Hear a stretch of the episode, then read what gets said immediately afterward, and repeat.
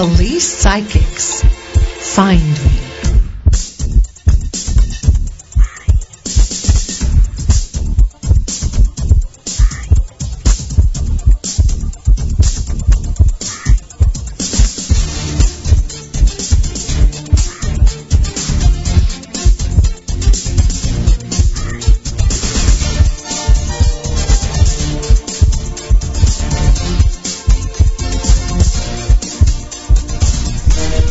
Hello everyone, Kelly Snyder here with Valerie Graham and Find Me, Police Psychics and More, produced and broadcast by Zeus Radio Network for Hear Women Talk. Today's guest is Peggy Romito. She's been in the Find Me group for quite some time, and welcome to the radio show today, Peggy. Thanks, Kelly and Valerie. I'm happy to be here. We're certainly happy that you're here, and we are also watching the chat line on hearwomentalk.com, so please post your questions on the chat and we'll answer you live. And Peggy, you had a very interesting way in which you joined Find Me. I did. It was back in 2002. I happened to be out in California, and I was attending a birthday party, and the next day I was invited to go to Deepak Chopra's place there, and so I went along and happened to meet Christopher Robinson, and when I met Chris, the FBI was there, and everybody was, you know, really interested in his psychic connection and his ability to be able to do remote viewing, and my friends who took me happened to be Demi Moore and Donna Karan. So it was really quite an amazing thing for the four of us to meet, and for me to be able to meet Deepak was just like over the moon. He was somebody I've read about all his books for years. So it was just a real exciting time for myself. And then when I met Christopher, we just hit it off right away and had such a great connection that we stayed in touch. And it was shortly after that he started to tell me about the Find Me group. And as soon as he mentioned it to me, I was all about it. I just wanted to join so quickly because I had so many experiences on my own that I wanted a buffer between myself yes. and the police. I wanted a go-between because I had such a bad experience on a case that I had worked on my own. So you needed someone who knew the ropes and knew the way to do it. For so many reasons, Find Me is such an amazing organization. I mean, the fact that, you know, we're here to help people bring closure to their, you know, to what's going on. I mean, I can't imagine anything more devastating to have a loved one who's missing, to have no clue what happened to them, whether they're dead or alive or where they are, or if somebody's abducted them and taken them, you know, even if it's a family member or, you know, an ex-wife or an ex-husband who was absconded with a child. I mean, just the things that we work on, it's just so gut-wrenching. And I'm so grateful for the group and to be able to participate in it. And I have always wanted to be able to do something and give back in some way with my gift. And of course, the group is all nonprofit, so none of us make any money from it. And which is also, you know, something I think that's very important to all of us involved with the group. That as we do these cases, it makes us, you know, that we're doing some good in the world. So it is something that I really believe in wholeheartedly. And so, like I said, I've been a member about 8 years, and I know that Kelly's grown the group tremendously since I've joined.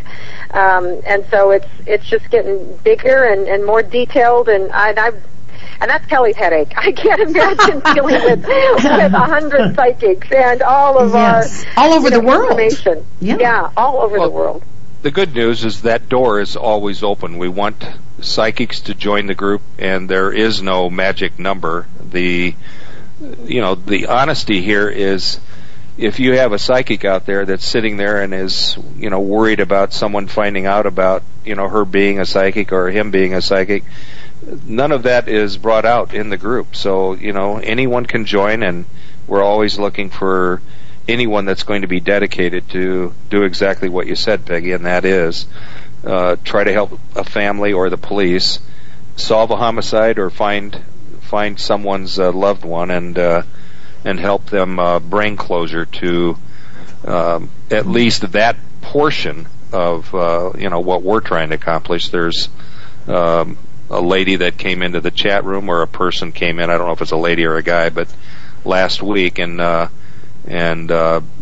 all up in arms about the fact that, we use the word closure. Well, I don't know any other word other than resolution, and resolution and closure are the same word, essentially. So thesaurus says so. well, more important than anything, that's, we're here to help people. If she wants to hold their hand afterwards because she lives in a certain location, I can't hold people's hands, and I can't do that kind of thing, and we don't offer that anyway, even though we've done it in the past locally, because people are requesting our help from all over the world. So I think too that closure means different things to different people, and for somebody, if you can think about it, I just got off the phone with a young man who lost his brother 9 years ago, and he just said to me today, I cannot believe I finally woke up. Like, it took me 9 years to process the death of my brother. I was 16, I'm now 25. And I've been talking to this young man for 9 years. And so, at every time he thought he had closure, he never had closure. And now he thinks he has closure, and who knows, maybe he does or he doesn't. But it is really one of those words that is so personal that I can really see how it means different things for different people. And I think for the Find Me group, what we try and do as psychics, I know, and the way that I work is I connect in a couple of different ways. I connect not only with the person who is missing or passed, because when you're a medium, you can actually connect with somebody who's alive, dead, or passed over, or in a coma, because you're connecting to that energy, that essence of them. So I try and connect that way, and in addition, then I also use my guides, my spiritual connection, to be able to help me understand some of the information or the missing pieces that kind of come together.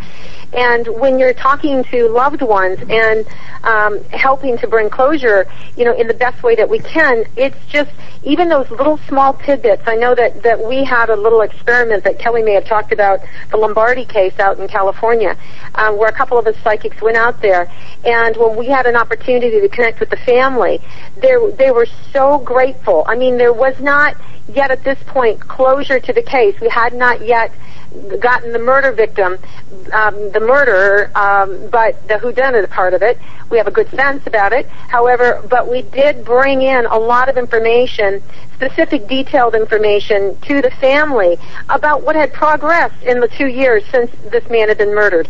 His daughter had a baby, he acknowledged the baby, he talked about the names, all these sorts of things that were so important to the family that helped to bring closure, even though it was still on the books as an open case with the police.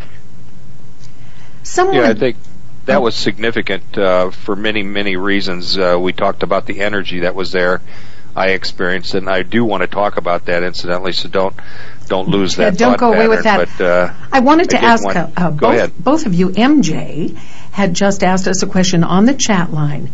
How does Find Me test the psychic's ability before they're allowed to join this group? Well, that's an easy question. I don't test the psychic's ability, and the simple reason there is they're coming with an unknown entity to me. What I require of every member is that they do their very best. And I don't keep a scorecard, so if a psychic is wrong 30 times, it really doesn't matter to me other than, they're wrong, and the only way they're going to know that they're wrong is the feedback we get from the family and police as the case progresses. But the most important issue here is, we want the information, and if a psychic is trying to get into the group that thinks they're going to have a scorecard, right or wrong, then, they're under the gun, and maybe they're not, doing what they would normally do in a relaxed environment. And so that particular issue is not important. It's the only reason it should be important is it should be important to the psychic. So if they're wrong 30 times, then they need to look at why they're wrong. Well, and I'd like to say to MJ that when I joined Find Me, I had not been, practicing as a psychic for maybe 2 years. And the very first case I had worked on, not with Find Me, but on my own, was before I was even charging clients. It was in 1999. And it was a local case that I worked on, and it wasn't kind of my choice. I was standing in a room, and the spirit came in and just started screaming in my head to help me, help me. You know, they think my husband killed me. He didn't do it. He didn't do it. And my husband walks by, he sees my face. He says, "Oh, my God, you look like you've seen a ghost." I said, "No, but I'm hearing one," you know. And there was so much specific information, and it was so random that I actually felt obligated to call the police. And when I did, Kelly, I don't know if I ever told you the story. The cop took all the information down, and then he said, "Hang on, put me on hold." And then he put me on speaker. He says, "You're on speaker now. I want you to repeat everything you told me." I repeated everything, and then I heard all these murmurs. Then he picked up the phone and said, "Okay, we want to work with you. We want the guy's name. We want his license plate. We want his serial number." I'm like, oh, my God. You know, what have I gotten myself into? And most of the times you guys don't, you know, when you were working independently back then, you weren't getting that kind of a response from the police, which is why, you know, a lot of the psychics have joined the Find Me group, because the police didn't exactly treat them the way that they felt they should have been treated. And I am that buffer for all of the psychics to give me the information, and I'll get it into the right hands. Believe me on that. It makes a huge difference, because you have the freedom to pass on the information, let it go. I felt like I did what I was supposed to do in relationship to helping that spirit, and then I let go. And with Kelly's cases, if you're one of the psychics that's really like hot on the trail, you know, so to speak, or really has a strong connection with the spirit, then, you know, he'll bring in the family, and you'll be able to connect with the family because you have that strong connection. And you know, and I think that it's really important that, you know, we're there for the closure for the family to get what they need, which is answers about what's going on with their loved ones. Well, also, an Arizona detective once told you, I think, Kelly, you told me this, that off the record, the biggest case the previous year was actually solved by a psychic, and that you're not asking anybody to believe in the phenomenon, if I understand this, but rather just accept the information and see if it parallels some of the facts that are already going on in the investigation, or offers a possible new lead or clue that would fit in with what's going on. Is that the direction that we're talking about? Yeah, exactly. I mean, the police know to some degree what direction they want to take, and all we're doing is adding leads to something that they may, like you said, parallel what they've already investigated. So not every single item that I bring to the table, not every piece of information is going to be looked at, and they tell me that up front. So any police officer that says that, you know, they have to respond to every single lead is not being 100% honest with you or the public. Well, it's impossible. The reality is, well, they're going to do the best they can, but it also has to make sense. They're not going to fly to, you know, Timbuktu to work out a lead just because a psychic or anyone else that calls in anonymously tells them that. It has to make sense. Well, and that they prioritize, and that's what they should be doing. And that kind of brings it to another question, which is, why should an anonymous tip from some source that nobody knows anything about, or the authorities don't anyway, be given a better credence than an insight from someone who might have some psychic abilities? Exactly. Certainly not from a group like yours. Well, we bridge that gap. You know, they're getting this information, and let them, you know, work it out. They know where they're heading with the investigation for the most part, so all we're doing is trying to assist them by handing them some leads. So I noticed we're getting close to a break, so I think what we'll do, Peggy and Val, is take a quick break. Yes. Come back, and then we'll learn a little bit more about Peggy and her profile. And someone had asked Peggy to be thinking about what's your earliest psychic experiences. Okay. We'll be back with Find Me, Please Psychics. Back soon.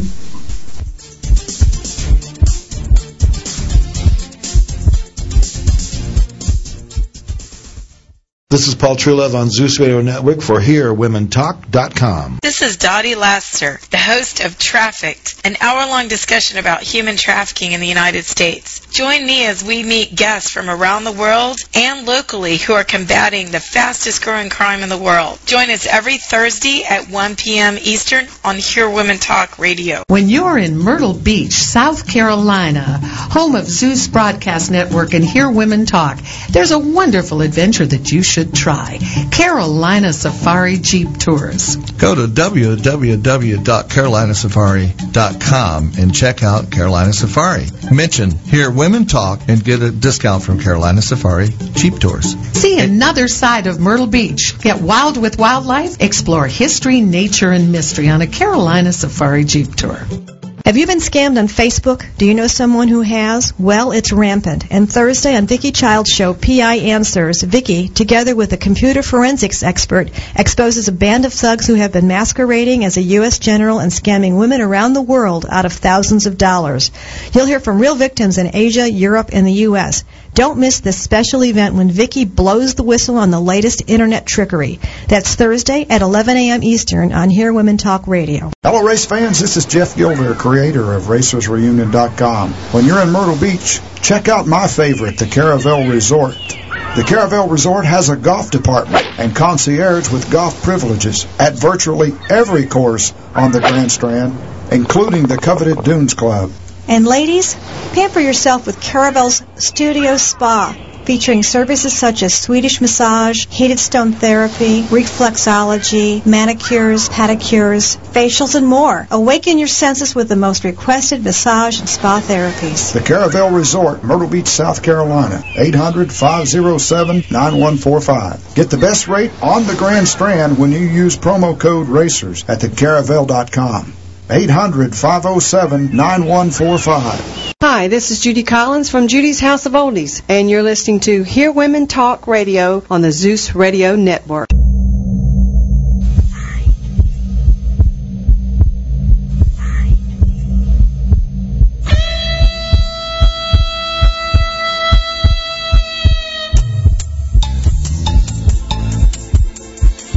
Police Psychics, Find Me.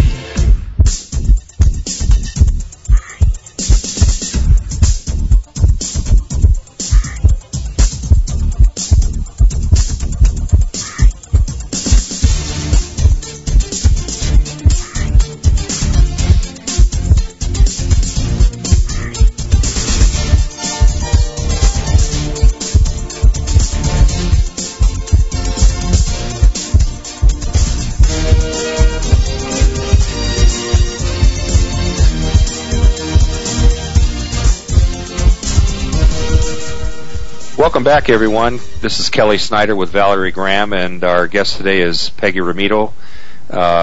We do have a caller, and before we get back to Peggy real quickly, I would like to speak to the caller that's coming in. We do have Laura.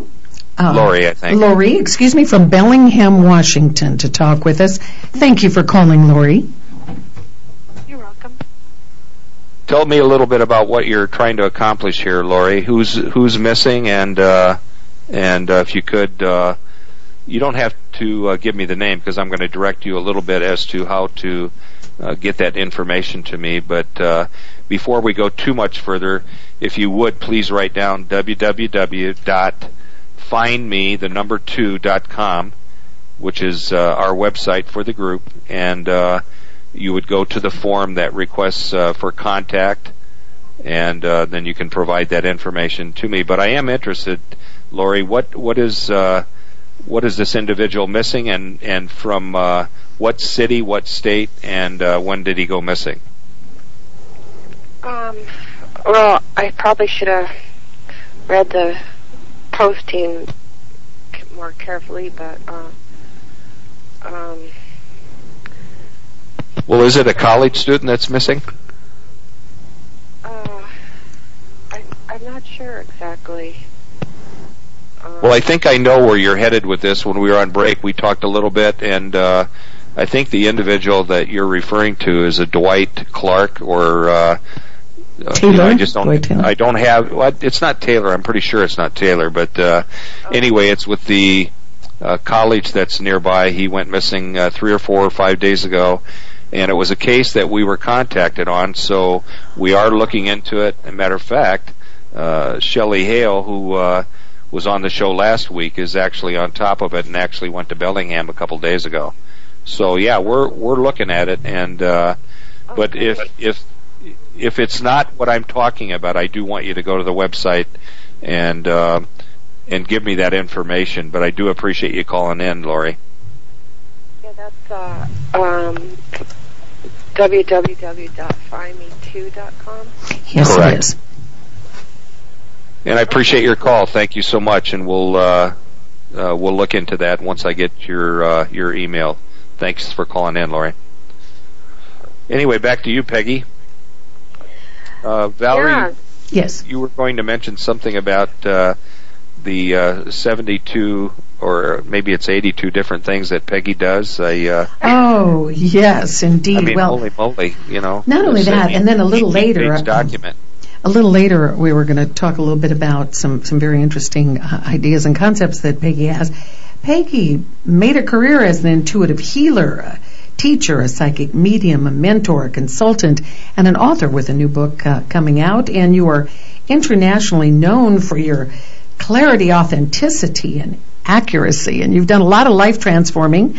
And Deepak Chopra said about you, Peggy, that you have an extraordinary intuitive ability that could prove to be a useful resource for many.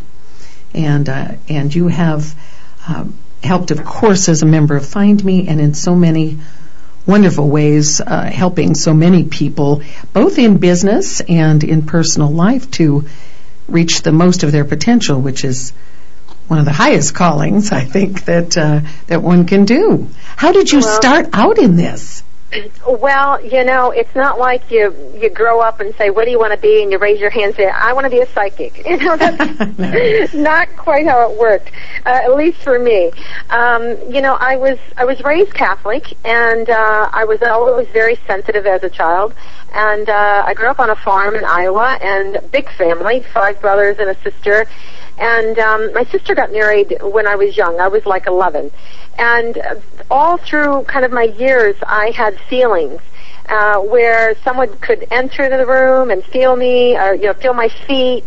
You know, I could feel things coming and going, the end of my bed, you know, like somebody was sitting on the bed, but I'd open my eyes and I wouldn't see anybody there, but I'd feel the indentation of the bed go down.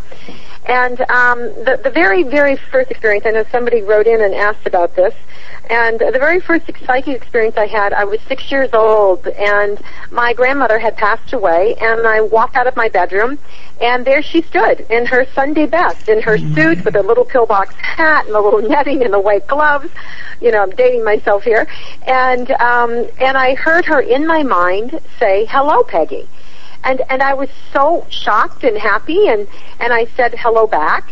And then she faded away. And after she faded away, I felt like I could walk in the kind of, you know, didn't want to walk through her, so I leaned against the wall and kind of shimmied by her and ran downstairs and told my entire family, I just saw Grandma. And, of course, you know, they all made fun of me and didn't believe me. And about a year later, I needed glasses. So I was the only kid, you know, in my family who had glasses, because I actually believed and manifested I didn't see her. And so consequently, all the other childhood experiences I had were all feeling sensitive. Now, I couldn't see spirits anymore. I could only feel them, and which to me was actually so much scarier, because before, at least I knew that was Grandma. Now, you know, these energies are coming into my room. I have no idea who or what. And when you're raised Catholic, back in those days, you know, there was so much talk about the devil and everything, and, you know, none of us were worthy, so it was always something really scary in my mind that was in my room. And, of course, you know, I really believe that like energy attracts like energy, so all this fear would manifest more poltergeist energies that would really just torment me, you know, rip the covers off of me in the middle of the night, you know, icy cold fingertips on the back of my neck. And I literally slept with the light on until I was 30. I mean, I was just always terrified. Yes. And, you know, it wasn't pretty. And then I went through a stage where I had lots of deja vu and lots of dreams, premonitions. And they were, you know, they were okay. They were like fun things. Like, you know, I'd dream about a boy asking me out, and the next day he'd ask me out. Or, you know, a boy would give me flowers, and then, you know, 15 minutes later, the guy pulls up and is bringing flowers to my office. You know, all these kind of harmless things. But then when I was 24, I had a dream that my brother would be killed. And 2 weeks later, he was killed in a car accident. Mm-hmm. And then, of course, you know, I wanted nothing, again, to do with anything around this or conversation. And looking back, I completely understand why I had that dream. It was really, I was just being asked to pick up the phone and say hello to him. And to have another memory, you know, because we lived really far away. By that time, I was living in Florida by myself, and he was in Iowa. And it was back long before cell phones were around. So it was, you know, when I was counting my pennies and to make a, you know, a long-distance phone call, I was raised so frugally that you didn't do that sort of thing unless you really had a reason. So to pick up the phone and just say, hey, how are you, for no reason was really sort of out of our nature. So I didn't do it, and I understand, you know, why I had that dream. And now I've sort of maneuvered it into... Well, there was one other big thing that happened after that brother passed. I had another brother that was killed, and that was about 10 years later. And when that second brother was killed, it crushed me. I did not see it coming. I was married, 3 kids. My children were 7, 4, and 3 months old. I was working full-time in the real estate business with my husband. And I had, you know, when my head hit the pillow, there was no dreams coming in. And when he was killed, it was such a devastating blow that I really just begged and begged and begged to be able to say goodbye to him, because I didn't say goodbye to my other brother. And in that process of begging and asking to connect, I had 3 of the most amazing days of my life of being able to connect with my brothers, see my brothers, talk to my brothers. They returned things to me. They told me that we're fine missing things. It was just this amazing unfolding that happened, and it brought so much peace and healing to my immediate family that they didn't understand it, and they were a little afraid of it, mainly because the last brother who was killed heard voices, and not in a good way. He was actually on medication and was diagnosed. They didn't know if he was schizophrenic or what, and they finally diagnosed him as a manic depressive.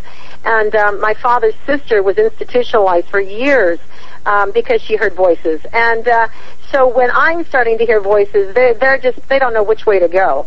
And but, you know, thank God for my husband, because he just has this strong gut instinct. So, you know, you people out there who say you see nothing or hear nothing or feel nothing, that's, you know, that's fine, but you still are connected through your gut. And those gut instincts, my husband said to me, you know what, you are so okay. And this is just that whole spiritual connection that I've been looking for, and here you found it. And so he really made me feel safe, and he really gave me permission to explore it, and actually pushed me to explore it, because he said to me, listen, you know, your first brother died, then your second brother died, and, you know, and you shut it off. He said, I'm not going to be the third guy here who's going down because you're not paying attention to what God wants to tell you.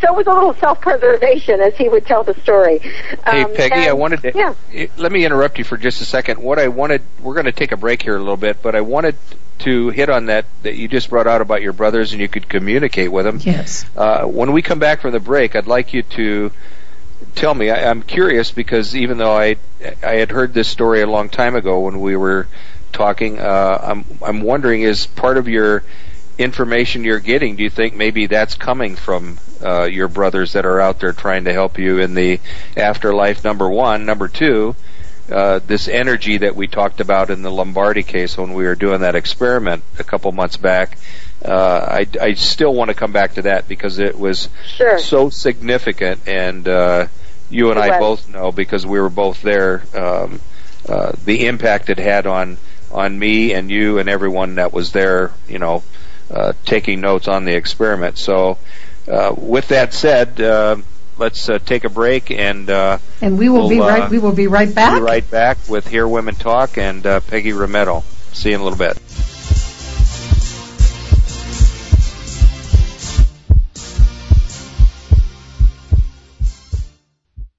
This is Paul Truelove on Zeus Radio Network for HearWomenTalk.com. This This is Dottie Laster, the host of Trafficked, an hour-long discussion about human trafficking in the United States. Join me as we meet guests from around the world and locally who are combating the fastest-growing crime in the world. Join us every Thursday at 1 p.m. Eastern on Hear Women Talk Radio. Have you always wanted a reading by a famous psychic detective or medical intuitive? I'm Annette, hostess of Annette Martin's Psychic World, where you can call in or go to our chat room to get a free reading on my radio show. Our expert guests will be talking about ways to help you in your life. So give us a call and ask a question. Please join us every Wednesday at 11 a.m. Pacific, 2 p.m. Eastern on Annette Martin's Psychic World. Tonight, take an adventure on the Myrtle Beach Ghost Walk. Explore the haunted swamps where alligators and the ghosts from long ago still reside. Stroll across floating walkways beneath the Spanish moss as your pirate guide leads you by lantern and shares 13 spooky tales along the way. The Ghost Walk departs nightly at dusk, only at Barefoot Landing in North Myrtle Beach, South Carolina. Call 843-361-2700 or visit MyrtleBeachGhostWalk.com for advance tickets. The Myrtle Beach Ghost Walk. Have you been scammed on Facebook? Do you know someone who has? Well, it's rampant. And Thursday on Vicki Child's show, PI Answers, Vicki, together with a computer forensics expert, exposes a band of thugs who have been masquerading as a U.S. general and scamming women around the world out of thousands of dollars. You'll hear from real victims in Asia, Europe, and the U.S. Don't miss this special event when Vicki blows the whistle on the latest Internet trickery. That's Thursday at 11 a.m. Eastern on Hear Women Talk Radio. Hi, this is Judy Collins from Judy's House of Oldies, and you're listening to Hear Women Talk Radio on the Zeus Radio Network.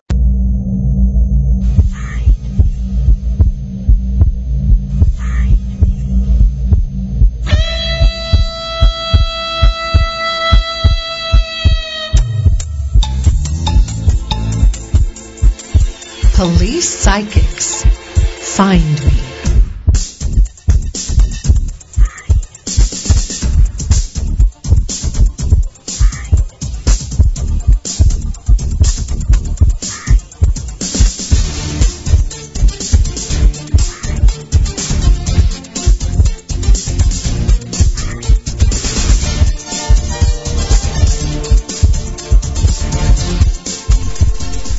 Welcome back, everyone. Kelly Snyder here with Valerie Graham, and our guest today is Peggy Romito. Valerie, you had we had a question on the chat line. Yeah, and someone asked a very interesting question from our HearWomenTalk.com chat line, and they asked to you, Peggy, why you thought a ghost or spirit would appear in clothing. Because you mentioned all these particular clothing that you had seen the spirit of your grandmother in. Is there a reason for that, or what is your opinion of that? I think it's because that's what I saw. Okay. I opened, I walked out of the bedroom door, and she was standing there. Yes. and she was standing there fully clothed, just like I remember her as a little girl going to church. And so when I walked out of my bedroom door, there was no thinking going on. It was just like there she was. So that, it wasn't anything that, it's because that was my experience, is I saw her fully clothed. Mm-hmm. So there's no particular reason why, how you would explain the image of a spirit projecting themselves in clothing? No, other than that, how she wanted to show herself to me, how she wanted to be presented to me. Okay. And that's, now I will say, I've had other experiences with other, spirits that have shown themselves to me, and they've just been glowing outlines, and I can see their face and all of their body, but it's just simply glowing, and there's no body, there's no clothing. And then I've seen spirit guides who've appeared to me, and when they've appeared, they very much were, sitting on a pillow, and in that particular spirit was bare-chested. It reminded me of I'm going brain dead here. You know, a genie.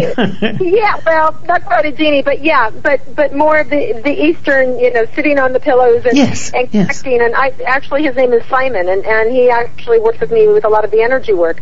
There was a time when I actually had an experience. I talk about it in my book that just came out with Hay House. It's called The Little Book of Big Promises, and I mentioned in there an experience I had with another healer. And as he was sending energy to my eyes, I all of a sudden the whole room changed, and all I saw was I want to say it was like a white cloud. All the furnishings fell apart, and then all of a sudden, all these physical beings started to take over where my friend David was sitting. Started to go over his body, overlay his body, and each one came in for about 3 seconds, and it was black and white, and they were fully clothed, and one was a doctor, and one was, because he had a stethoscope around his neck. There was an angel. I saw it as Mark Archangel Michael. It was a shield, and one was an Indian, one was an old wives woman, I mean, on and on. And then each one showed themselves to me about 3 times. And I was told that they were master teachers who helped me, and that I was never to ask for a name, that I was always just to ask from God, that whoever this person needed, that my job was to always never know what that person needs and to only support them and to ask God or the light to give me that information to provide. And so from that day forward, I've never really asked for a specific guide. I've always just asked for God to lead it. And but, you know, to answer Kelly's question, he brought up, do I think that my brothers are behind this? Yes, yes. Absolutely. I would say that their spirits are part of this connection that I share. But when I go to my medium channel, which is more like the right ear, when I receive information in that connection, when I'm working specifically on these cases, I'm connecting more with the person's personality who has left. And then when I connect over above the crown of my head, that's what I call like my main channel or my main source that I connect to, which to me encompasses all of our, the best part of ourselves, the highest part of ourselves. So we don't recognize always the essence of my brother in that because, you know, the bigotry's not there. None of those things are there. You know, it's only the most purest part of the soul that I'm connecting with that I'm able to in this physical reality. And so balancing those two along with feeling things is how I kind of draw conclusions, which brings us back to that Lombardi case again, Kelly, huh? Yeah, yes. I wanted to talk about that because, again, it's the whole thing with energy, the whole thing where you're getting this information coming through, and the difference is the obvious thing. Almost all of the cases we work, the psychics are sitting at home, they're meditating at home or wherever they do this, and the difference I wanted to hear you say, because it certainly affected me, is the feeling you had, you know, from all perspectives, you know, everywhere you can think of when we were actually on the scene, that we did this, you know, quasi reenactment of the murder that day. Yeah, it was, you know, what's interesting is, you know, for 7 or 8 years, I had never met Kelly. So can you imagine? I've been worth the fight for 8 years. Have never met this man until this past May. And so it was really interesting to be invited to go out and to, you know, be part of this experiment to see what would happen. And so all the time I would sit down at my computer, I would receive information, I would send it in on a form, send it to Kelly, and that was kind of the process I went through and did the best job that I could. And I always wanted to go to the crime scene or to the last place where the person might be, just to see if the read would get a little bit different. And I tell you, I was so startled because when we pulled up, we were, you know, we kind of stood back on the sidewalk, and they actually brought the victim's car and put it back in the driveway in the home where he was murdered. And, you know, he was actually killed in his car in his driveway. So that part they reenacted. And we were sitting across the street, and so all of the three of us, psychics and Kelly, all decided to walk up. And as we started to walk up, as soon as I took one step onto the sidewalk where the house was, I was hit with this wall of grief. I mean, just went into my body, and I just started sobbing. Now, I immediately was aware, as I was sobbing, that this was not his pain, but this was connected to the family's grief. And I'm also aware that the family is standing back watching us. and I didn't want to put them in any more pain, so I immediately left that wall of grief, turned around and walked out of it, and immediately drained from me. And I looked and I said, listen, that's not what you just saw me experience was not his pain. That's the family's pain. And that's when I looked at Kelly, and he had hit the same wall of grief, and his face was so just, confused. Like, what the hell is this? I mean, I think you said something to the effect of that. Do you remember, Kelly? Well, I said, where in the hell did this come from? Because I'm supposed to be the hard ass at the scene, sort of taking in the information, and I'm sitting there crying like a baby and didn't really understand why. I knew the family, but I didn't really know them. I hadn't met any of them. And, so this came out of nowhere to you. Well, yeah, so I'm sitting there, doing what I'm doing, and, I'm trying to get the information as the experiment is going on. Even though we're tape recording it, I still wanted to hear it, and see the facial reactions from Peggy and then the other two people that were there, which was Shelley Hale and Sunny Dawn Johnston, and then actually Chris Robinson was trying to do a long distance thing with us while he was in England, and quite frankly, I forgot to ask him last week how that went. But anyway. Peggy, continue. Yeah, you're right. It was a wall of something. Yeah, it was. Well, you hear about this all the time in haunted houses or a place like that. There's some trauma has occurred, and because there's that trauma, there's that infusion of energy that's so much more intense. And when we're sitting at home, across the country, I live in Florida. Here, this happened in Los Angeles. And when I worked on that case from Florida, I had information, but I didn't get that punch in the stomach. I didn't get that visceral feeling and the intensity of everything that went on. It was more like taking dictation sort of thing.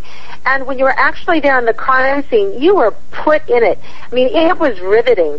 And even the information I felt for myself became so much more specific. And I don't know if you remember this, Kelly, we were sitting in the back of the truck, and we were heading to the bank to look at one of the places where we think he might have been followed.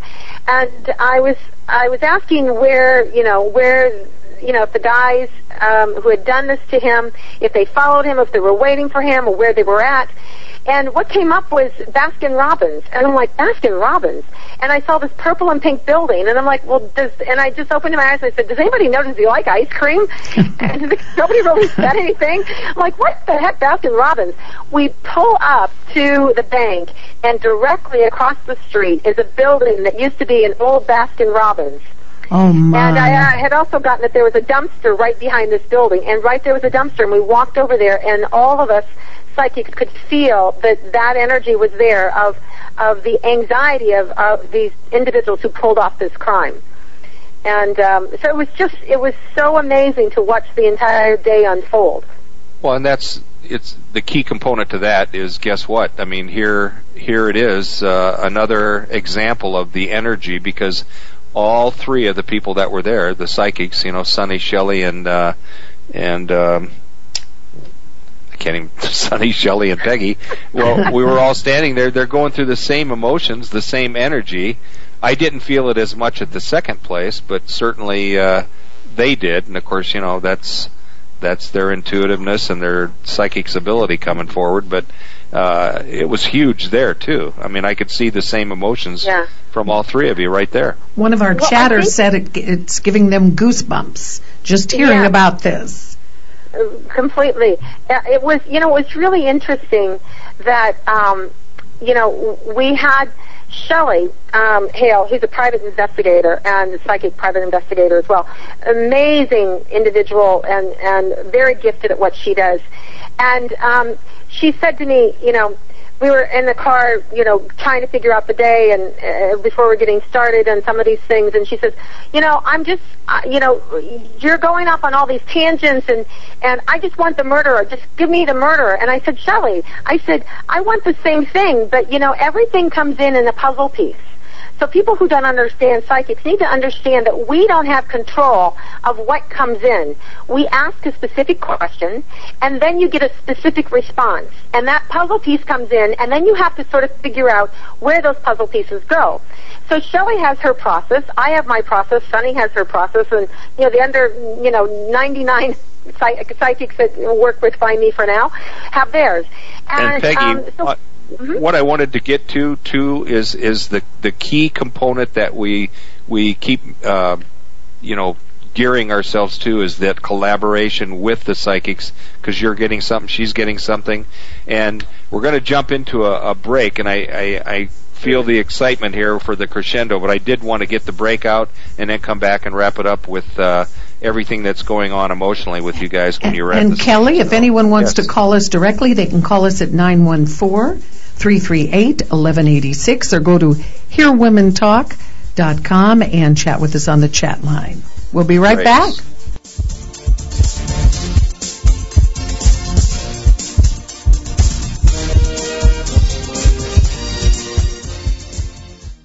This is Paul Truelove on Zeus Radio Network for HearWomenTalk.com. Hi, this is Kay Van Hoosen, founder of Hear Women Talk. Every Monday, you can return to love with Jen Ward in Genuine Healing. Jen is an empath, a healer, and an intuitive, and Jen will show you how to remove blockages, heal yourself, and feel love. That's Mondays at 3 p.m. Eastern on Hear Women Talk. Tonight, take an adventure on the Myrtle Beach Ghost Walk. Explore the haunted swamps where alligators and the ghosts from long ago still reside. Stroll across floating walkways beneath the Spanish moss as your pirate guide leads you by lantern and shares 13 spooky tales along the way.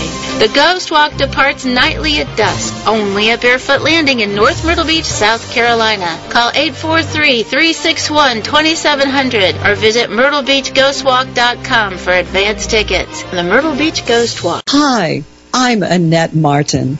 My show, Annette Martin's Psychic World, is all about you. Call or use chat to talk with my intriguing guests or ask me an on-air psychic question. Every Wednesday at 11 a.m. Pacific, 2 p.m. Eastern, we will have an expert with words of wisdom to assist you with your life. So sit back, relax, and listen to Annette Martin's Psychic World on HearWomenTalk.com. Have you been scammed on Facebook? Do you know someone who has? Well, it's rampant. And Thursday on Vicki Child's show, PI Answers, Vicki, together with a computer forensics expert, exposes a band of thugs who have been masquerading as a U.S. general and scamming women around the world out of thousands of dollars. You'll hear from real victims in Asia, Europe, and the U.S. Don't miss this special event when Vicki blows the whistle on the latest internet trickery. That's Thursday at 11 a.m. Eastern on Hear Women Talk Radio. Hi, this is Judy Collins from Judy's House of Oldies, and you're listening to Hear Women Talk Radio on the Zeus Radio Network.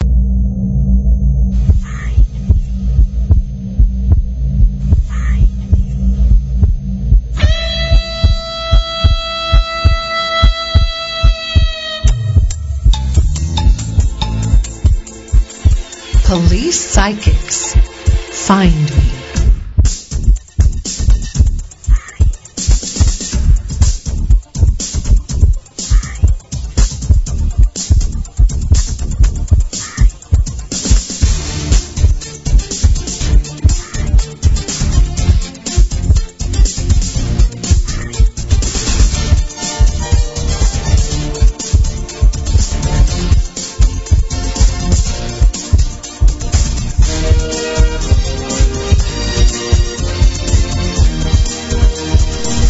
Welcome back, everyone. This is Kelly Snyder with Valerie Graham, and we're here with Hear Women Talk, and also here with Peggy Rometo. I did want to get back to that crescendo. I used that word on the end, and Peggy, continue on that, you know, the energy field and everything that we were heading for to just before the break, because there is some interest from the chat room as to whether or not we found, you know, the murderer and everything, but I can answer that. You go ahead. Go ahead and continue with what your feelings were at the scene that day. It was a fascinating process because you know, we were, as psychics, you know, we'd go get our own information, and then we would come back to see if it made sense with the rest of the team. And there were different times when my information didn't match up with the other girls, or the other girls' information. You know, it was back and forth, and so there was a little bit of frustration, you know.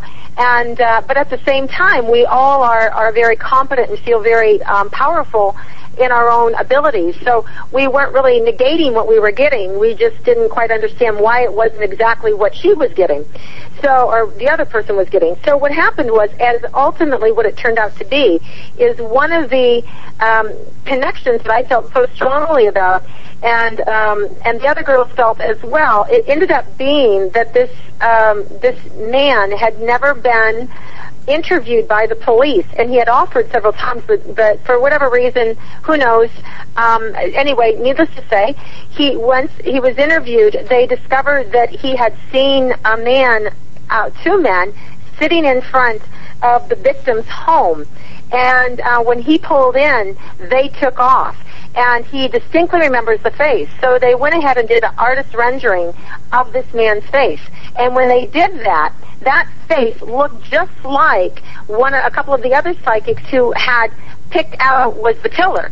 And so it was really interesting. So two of us had the guy's name who actually could provide the eyewitness, and the other psychics were able, their picture matched up with the artist rendering.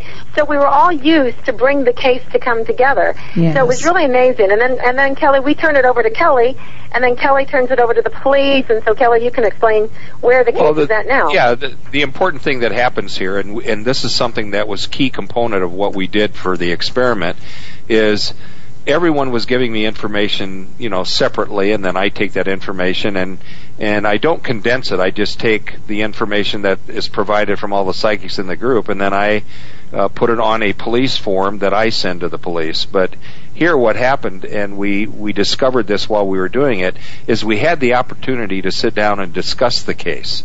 And Peggy's not changing what she got, and she never should, because what she has in information is important. But what we did was, when we started consolidating it, all of a sudden it started putting the pieces of the puzzle together. So it just opens the door even wider, that if we had, you know, let's say 5 psychics there, or 10 or 20, you know, and then we go back to a room, everyone is giving me their information separately, and no one is sitting there, you know, collaborating and this was the working first time together. We had ever collaborated, ever, in the 10 years I was in the group, And we did it because we sort of had to, and then, but it was obvious that's what we should be doing, and so it was very powerful. I mean, incredibly powerful. So the end result is, I went to the police, asked them if they wanted to interview the guy. They said no, so I interviewed him. I received permission from them. I interviewed the guy. He was adamant that he thought that these guys were wrong. There was something they were doing that wasn't right. Why would they be sitting at, you know, 5:15 in the morning and in front of the house? Well, obviously they were casing it out. So as they're leaving, he gets an absolute one-on-one shot of the driver and the passenger, and then he goes to the artist, the sketch artist, and we get a picture, and we present the picture to the police. And what they're doing with it, I don't know, because, again, they don't have to tell me anything. I'm John Q. Citizen. So, you know, we rely on the family and what little tidbits we can get from the police, because obviously we want to give back to the psychics in the group as much information as possible for them to validate, you know, the information they're providing to me. So, and ultimately, and different police departments respond differently too. I mean, there's other police departments where they're just begging the group to, you know, all of our resources. And so, wouldn't you say, Kelly, that you know, like all organizations, are run differently? Well, and the cool thing that's going on here is, not only did we provide the sketch, and we actually took a picture, an actual picture of one of our suspects, and put the picture and the sketch next to each other, and guess what? They're identical. Oh, and everyone knows who that individual is, and we give that to the police, and what are they doing with it? I don't know, but I hope they're doing the right thing. And I got to tell you, I sent it to, you know, friends and family, and I said, do you think anybody in this photograph looks similar to the sketch? And they all pointed to the same individual. So, you know, does that mean it's true? No, but it certainly means something, and they should be maybe taking it to that step if in fact they haven't done that already. And, you know, more importantly, that little collaboration with all of the psychics there that day and myself came up with additional names that we ultimately, through Shelley doing background checks and stuff, we came up with other names that are also potential suspects. So there's something to this, and I think we've hit something extremely important. We just need to do more of it, and that is the direction we're going. Yeah, I would say to anybody out there who, you know, is dabbling in this, because that's what I used to do. It was a way for me to practice my intuitive skills. I would look at whatever whodunit was in the news, or, you know, try and pick a football game, or try and pick an Emmy winner, or whatever. Just, you know, anything out there so I could be validated. You know, I would get instant gratification 2 or 3 days later, you know, especially if it was a sporting event. I might get it, you know, 3 hours later, just to practice my intuition. And one of the things is you never want to negate anything that comes in. It's your interpretation of it, but what you're receiving is always right. And sometimes it may be like, you know, I remember, you know, when we were doing that case, I saw a picture of my nephew, and I went, Mario, why is Mario? Well, they wanted me to have the name Mario. And they were using my own references. Clues. So, yeah. Well, and that was the key. Mario was the father of the guy we ended up interviewing, and he's the one that gave us the sketch. So, I mean, it all tied together. And hey, Peggy, we're just about to end the show, but before I did, I was curious, you know, when I was doing your basically getting all the information from your profile, came across the point of origin, which yes. is it's a topic in your book. Can you explain that before we end the show today, please? Sure. The point of origin is something that we all connect to, and I just call it, it's a still point of, you know, just perfect trust and infinite possibility.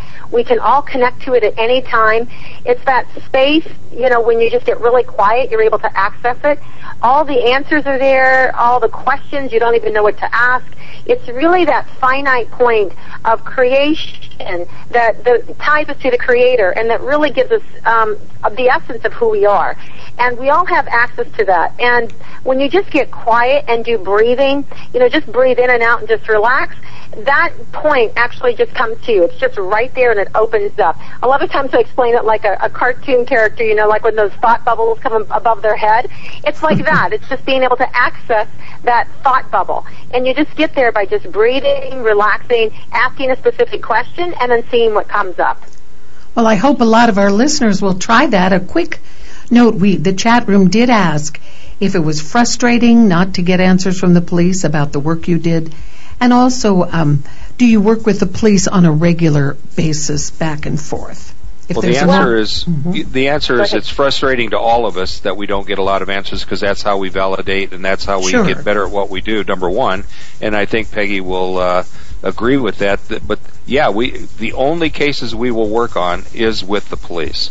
We do not work with families. We take the information from the families, but we have to have a venue in order to give the information to, because in some cases it involves a suspect. And, you know, the police are the authority. They are doing everything they can to try to help these families. All we're doing is adding a little bit more to the game, and we're hoping what we provide to them helps them resolve or solve the case, and bring closure to the case. So with that, Peggy, thank you so much. It was great talking to you again. And Val? Yes, we look forward to seeing you next time. And this, of course, thank you so much for having me. And if anybody's interested in connecting with me personally, you can just go to my website, PeggyRometo.com, or you can buy my book at Amazon, or you can go to my website and download a free, the first chapter's free, and a couple of meditations are free on there. And that's just my name, PeggyRometo.com. But thank you for having me. Find Me is an amazing organization, so if you have a few extra bucks and you want to donate it to someplace great, Find Me can always use the money, because we never, you know, to get more on site would be such a miracle. I think we could really solve a lot more cases. Well, thank you very much. Thanks, and Peggy. We'll look forward to seeing you next time at the same time. This has been produced and broadcast by Zeus Radio Network. Kiss your pets on the... This is Paul Trulove on Zeus Radio Network for HearWomenTalk.com. Have you been scammed on Facebook? Do you know someone who has? Well, it's rampant. And Thursday on Vicki Child's show, PI Answer.